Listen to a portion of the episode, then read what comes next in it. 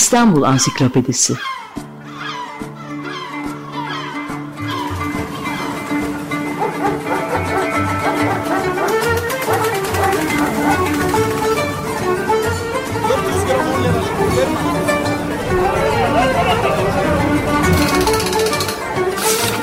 İnsanlar, olaylar, mekanlar, gelenekler ve ihtiyaçlar üzerinden şehrin tarihinden sayfalar.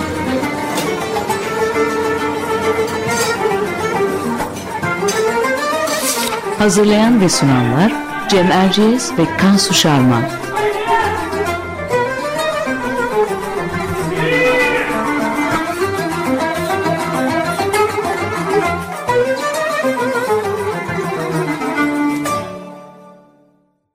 Merhabalar, ben Cem Erciyes. Açık Radyo'da Kansu Şarman'la birlikte hazırladığımız İstanbul Ansiklopedisi'nin yeni bir programındayız. Bu hafta programımızda İstanbul'un sokak hayvanlarını, sokak köpeklerini konuşacağız. Ama farklı bir dönemine bakacağız. Çünkü programımızı takip edenler biliyorlar. Geçen kış Ekrem Işın'la birlikte bu konuya değinmiş. Osmanlı döneminde İstanbul'un sokak hayvanlarını konuşmuştuk. Bugün biraz daha yakın bir döneme Cumhuriyet yıllarında İstanbul'daki sokak hayvanlarının durumuna bakacağız. Onları konuşacağız. Konuğumuz bu konuda çalışmaları, araştırmaları olan Kadir Has Üniversitesi öğretim üyesi Doktor Mine Yıldırım. Mine Hanım hoş geldiniz. Hoş geldiniz. Merhaba. Her hafta olduğu gibi biz kısa bir özet yapıp sonra konuğumuza dönüyoruz. Geçen programda e, Ekrem Işın'la bahsetmiştim. İstanbul'da sokak hayvanlarına dair 1987 tarihli dört ayaklı belediye İstanbul'un sokak köpekleri başlıklı yazısını ve ayrıca 2017 yılında İstanbul Araştırmaları Enstitüsü'nde aynı başlıkla hazırlanan sergi üzerinden kentin köpeklerini, şehirdeki o dönem görece rahat yaşamını, batılı seyyahları hayrete düşürecek boyuttaki kamusal alanda insanlarla iç içe birlikte var olabilmelerini konuşmuştuk.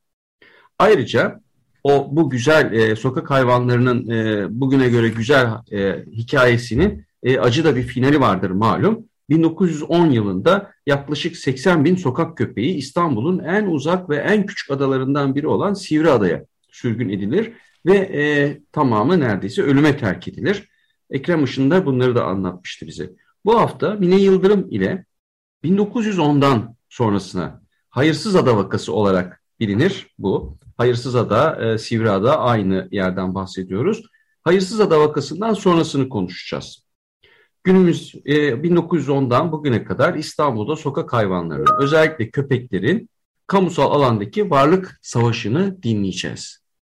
Evet programın e, kaydına girmeden önce ben de Mine Yıldırım'ın bu konudaki çalışmalarını inceleme fırsatı buldum. E, aslında 1910'dan sonra İstanbul'da sokak hayvanlarının özellikle de sokak köpeklerinin durumu e, biraz önce senin bahsettiğin e, önceki döneme göre çok sorunlu gözüküyor e, Osmanlı dönemindeki görece konforlu yaşam e, yerini daha ciddi bir hayatta kalma kavgasına bırakmış. E, şimdi ben burada daha fazla uzatmayayım. E, sözü burada keseyim ve konuğumuz e, Mine Yıldırım'a dönelim ve e, şöyle başlayalım Mine Hanım istiyoruz. E, siz köpeklerin uzun yüzyılı olarak tanımlamışsınız 1910 sonrasındaki e, dönemi. E, hayırsıza da öncesi ve sonrası dönem olarak ikiye ayırıyorsunuz hatta. E, öncelikle başlıklar olarak nasıl bir fark görülüyor bu iki dönem arasında e, ve sonrasında da bunların detaylarına gireriz. Çok teşekkürler. Evet, e, Hayırsız Ada vakası bizim için e, yani bütün İstanbul'un e, kurulu çevre tarihi dışında hem kent e, kültürü hem ekolojik tarih açısından bu dönem üzerine çalışan, düşünen insanlar olarak hem de bu şehirde e, yaşam mücadelesi veren hayvanların tarihi açısından bir dönüm noktası sahiden.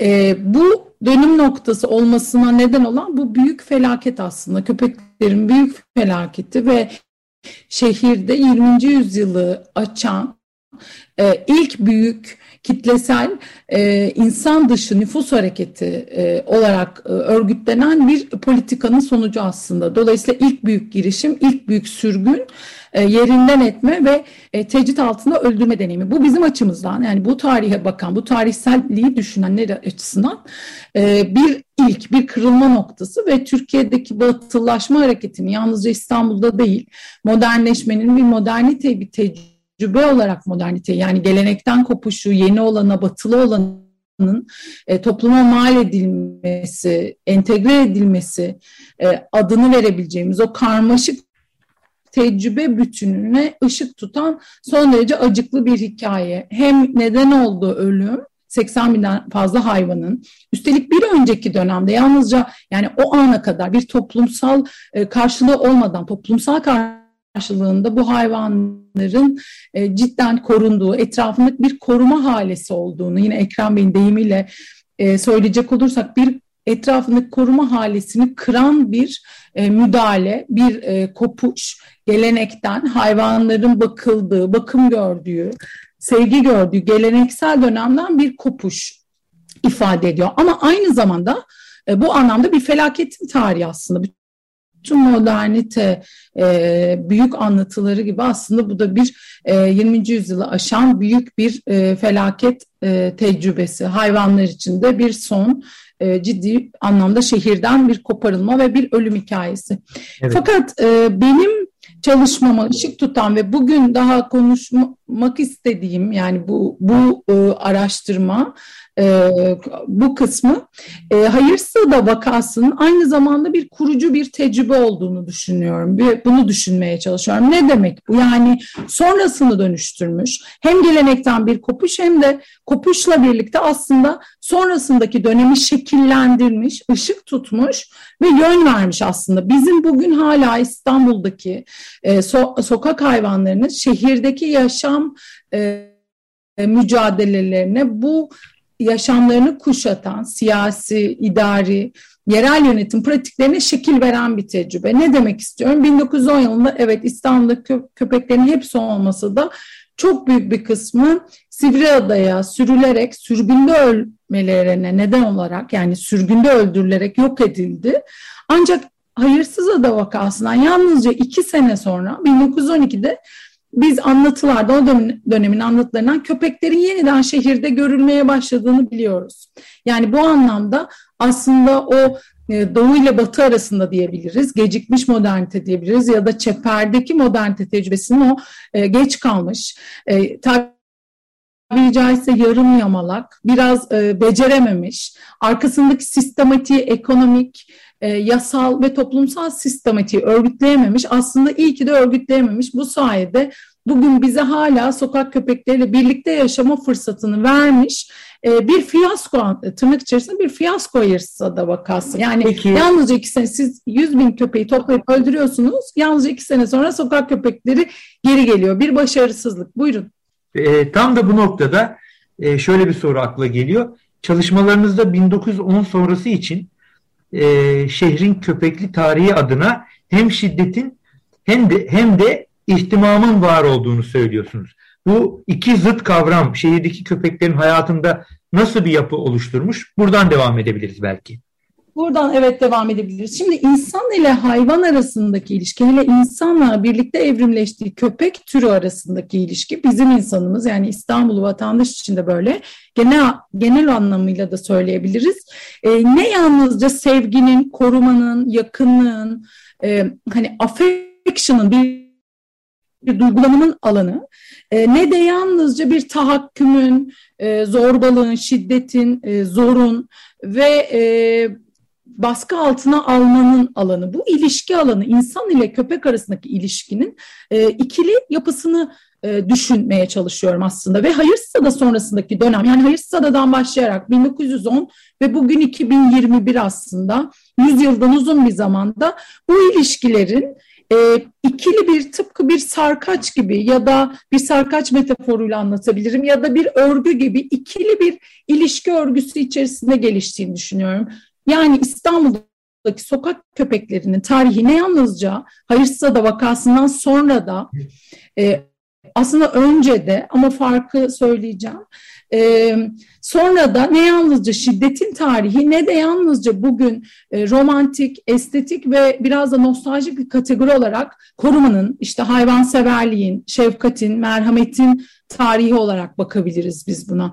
Aynı zamanda her ikisinin aynı anda var olduğu ve etkili olduğu bir dönem. Hayırsız Ada vakasını tarihsel bir olay kategorisine taşıyan, sonrasında her iki yapıyı da, her iki, her iki ilişkiler bütününü de yani birbirine zıt olan bu koruma ve şiddet ilişkiler bütününü de yönetim düzeyine, belediyecilik düzeyine ve kent tarihine damgasını vuran, bu hayvanların tarihine damgasını vuran bir boyuta taşımış taşımış olması. Tam, Şunu tam bu noktada insanın aklına şu geliyor. Yani bu konuşmanın girişinden hepimiz anlıyoruz ki ve biliyoruz da zaten. Hani hayvanlara karşı e, bir e, şiddet örgütlü bir şiddet e, de var. Oysa ki modern belediyecilik gelmiş 20. yüzyılda e, bununla birlikte e, hayvan sevgisiyle gelişmiş.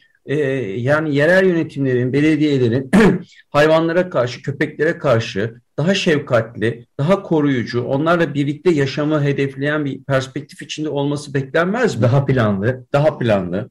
Evet beklenir. Ama neden böyle olmamış? Beklenmesi evet. de gerekir aslında.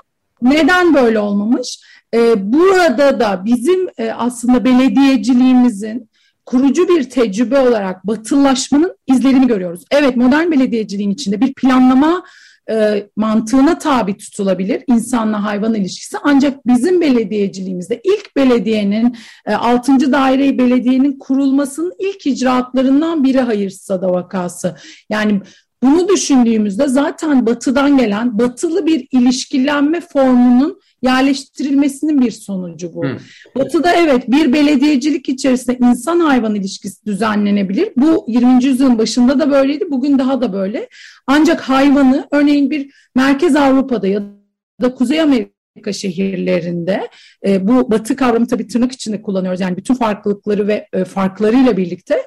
Ancak Baktığımızda hayvanı, köpeği nerede görüyoruz? Köpeği görüyoruz. Paris'te, Londra'da, bugün New York'ta köpeği görüyoruz. Ancak tırnak içinde sahibinin yanında bir tasmaya bağlı görüyoruz. Ya da bir hane halkı ilişkilerine dahil edilmiş ya da hukuksal olarak e, bir özel mülkiyet hukukuna, bir aile ferdi olarak görüyoruz. Şimdi İstanbul'daki insan hayvan ilişkisinin tarihsel olarak farkı buradan geliyor. İstanbul'da ise biz köpekle sokakta ilişkileniyoruz.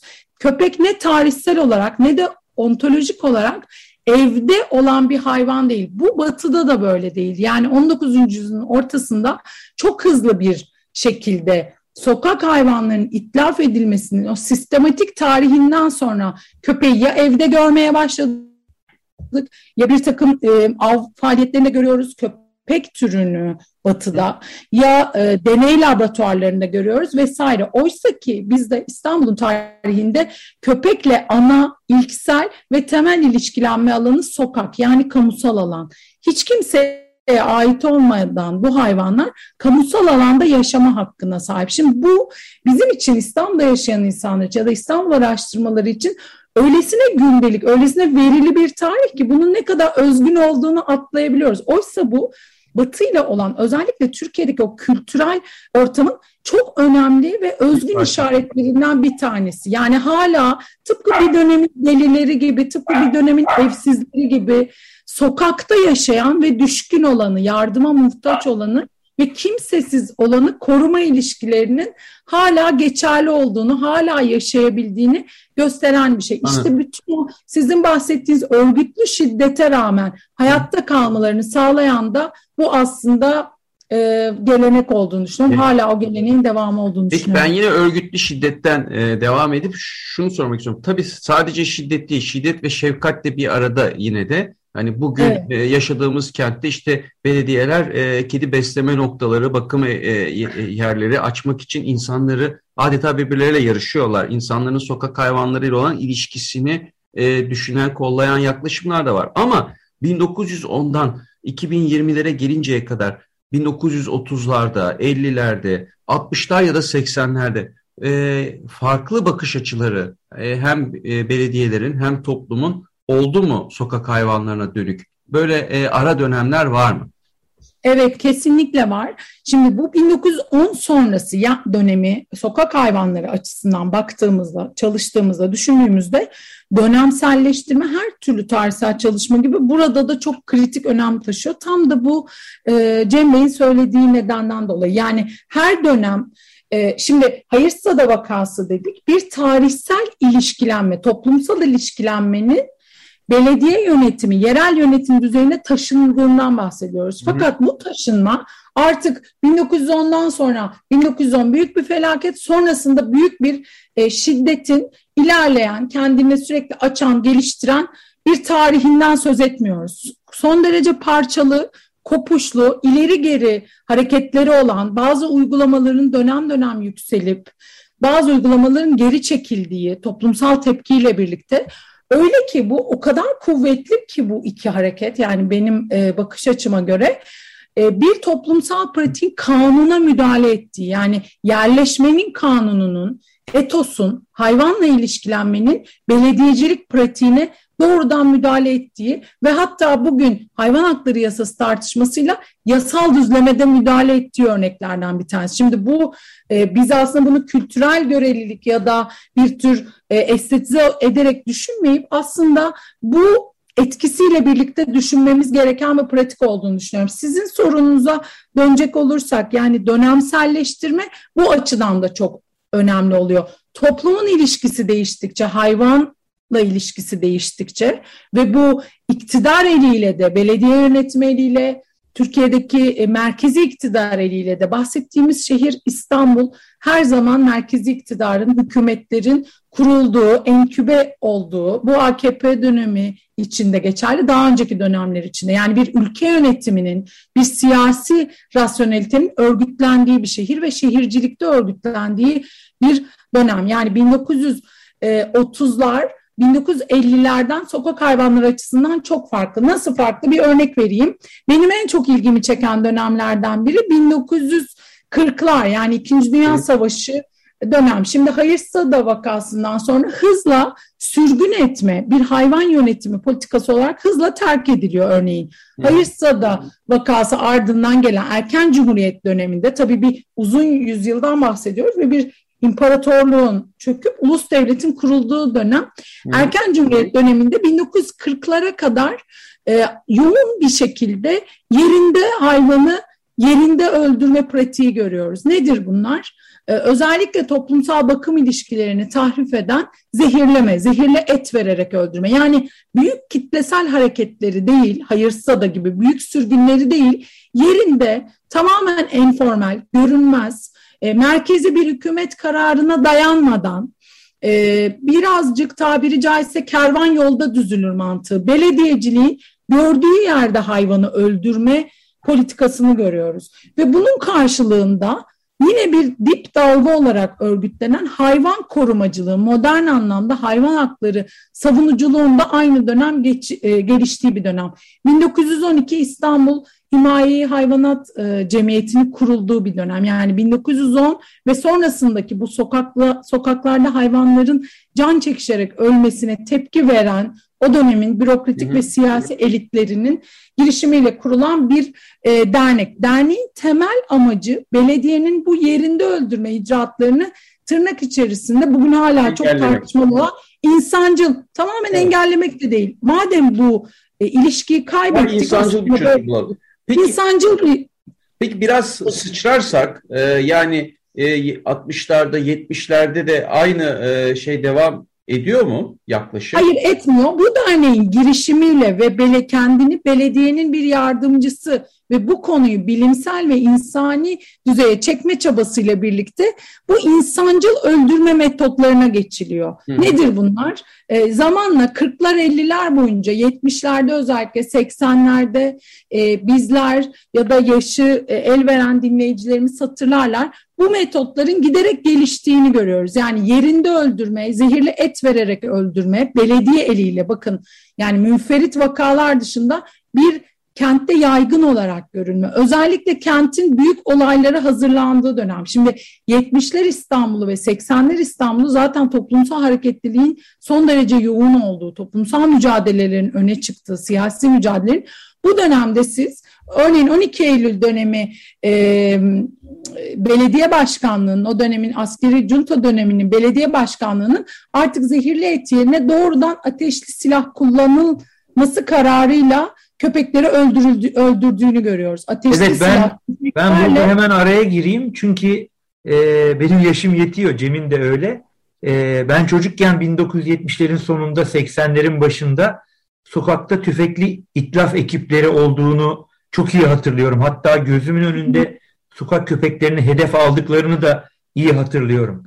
E, bugünkü gibi bir hassasiyet olmadığı için de o dönemde insanların e, bunu bir miktar e, normalmiş gibi algıladığını da hatırlıyorum. Siz sonrasına bunun e, kalmadığını söylüyorsunuz.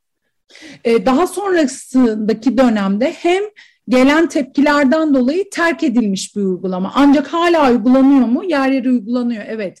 O dönemi farklı kılan hem şiddetin bu derece görünür olması yani uzak bir adada ya da bugünkü gibi örneğin barınaklarda dev barınak merkezlerinde, dev tecrit merkezlerinde hayvanların öldürülmediği, sokak ortasında gündüz gözünde insanların, çocukların, bütün kent sakinlerinin göreceği şekilde binlerce hayvanın öldürüldüğü bir dönem.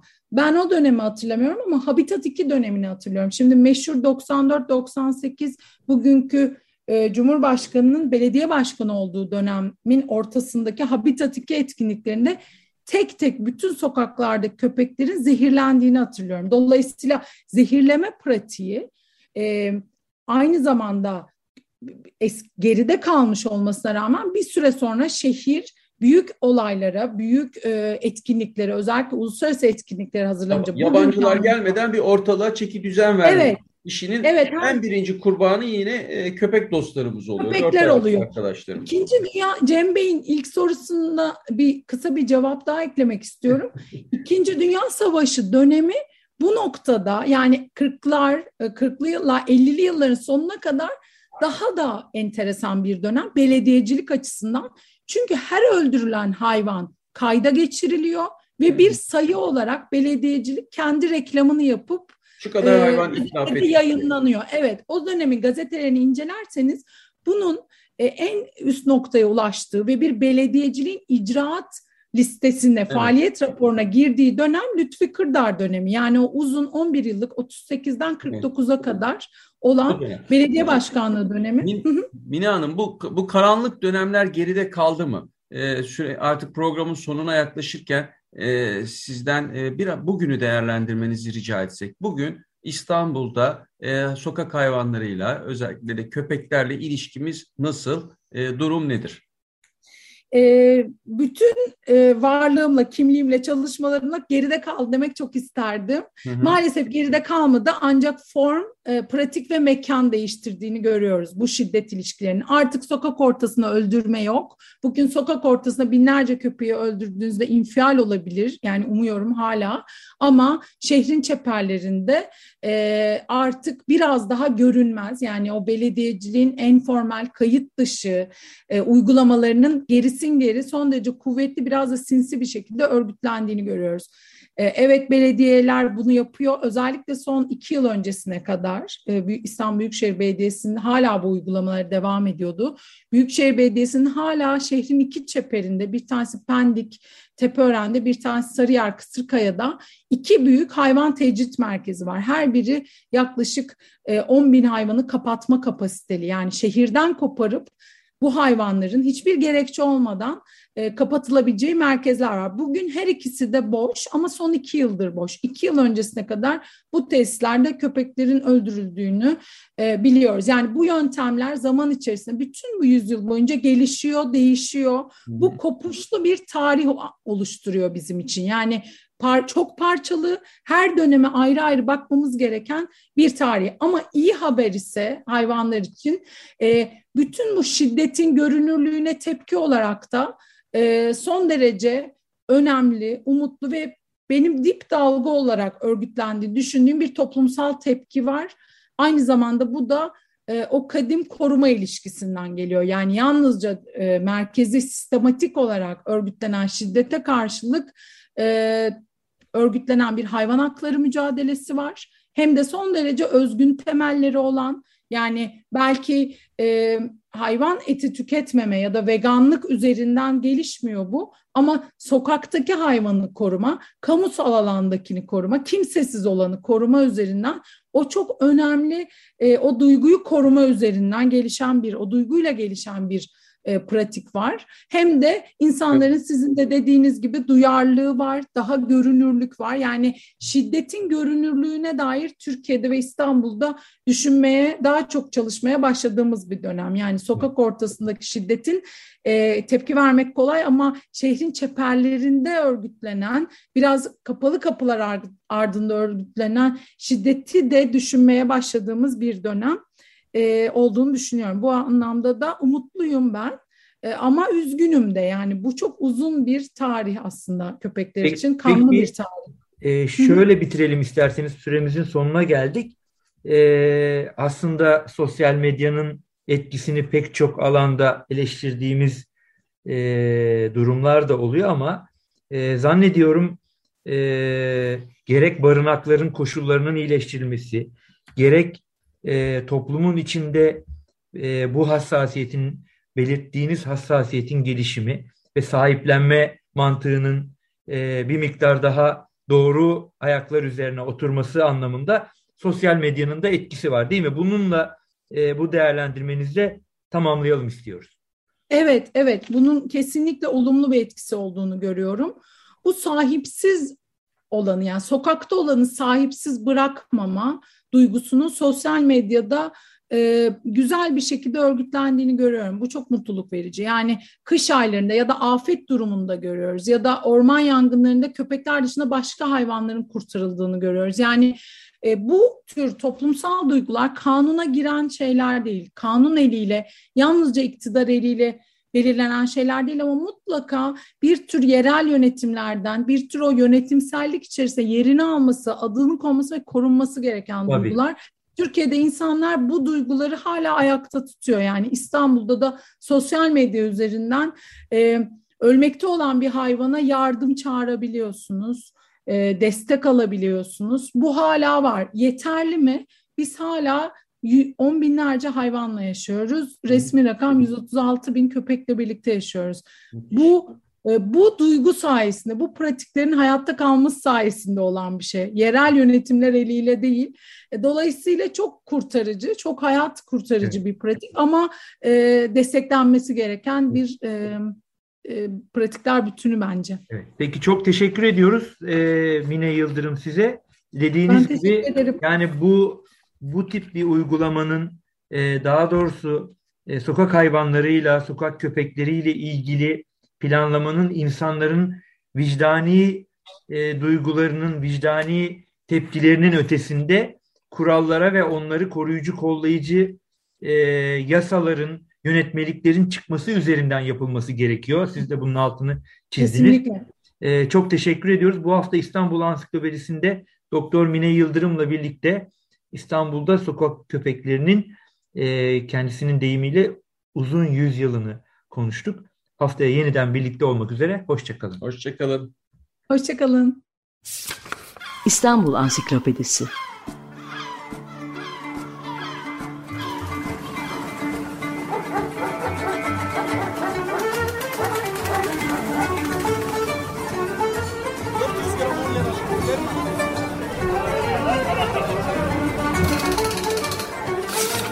İnsanlar, olaylar, mekanlar, gelenekler ve ihtiyaçlar üzerinden şehrin tarihinden sayfalar.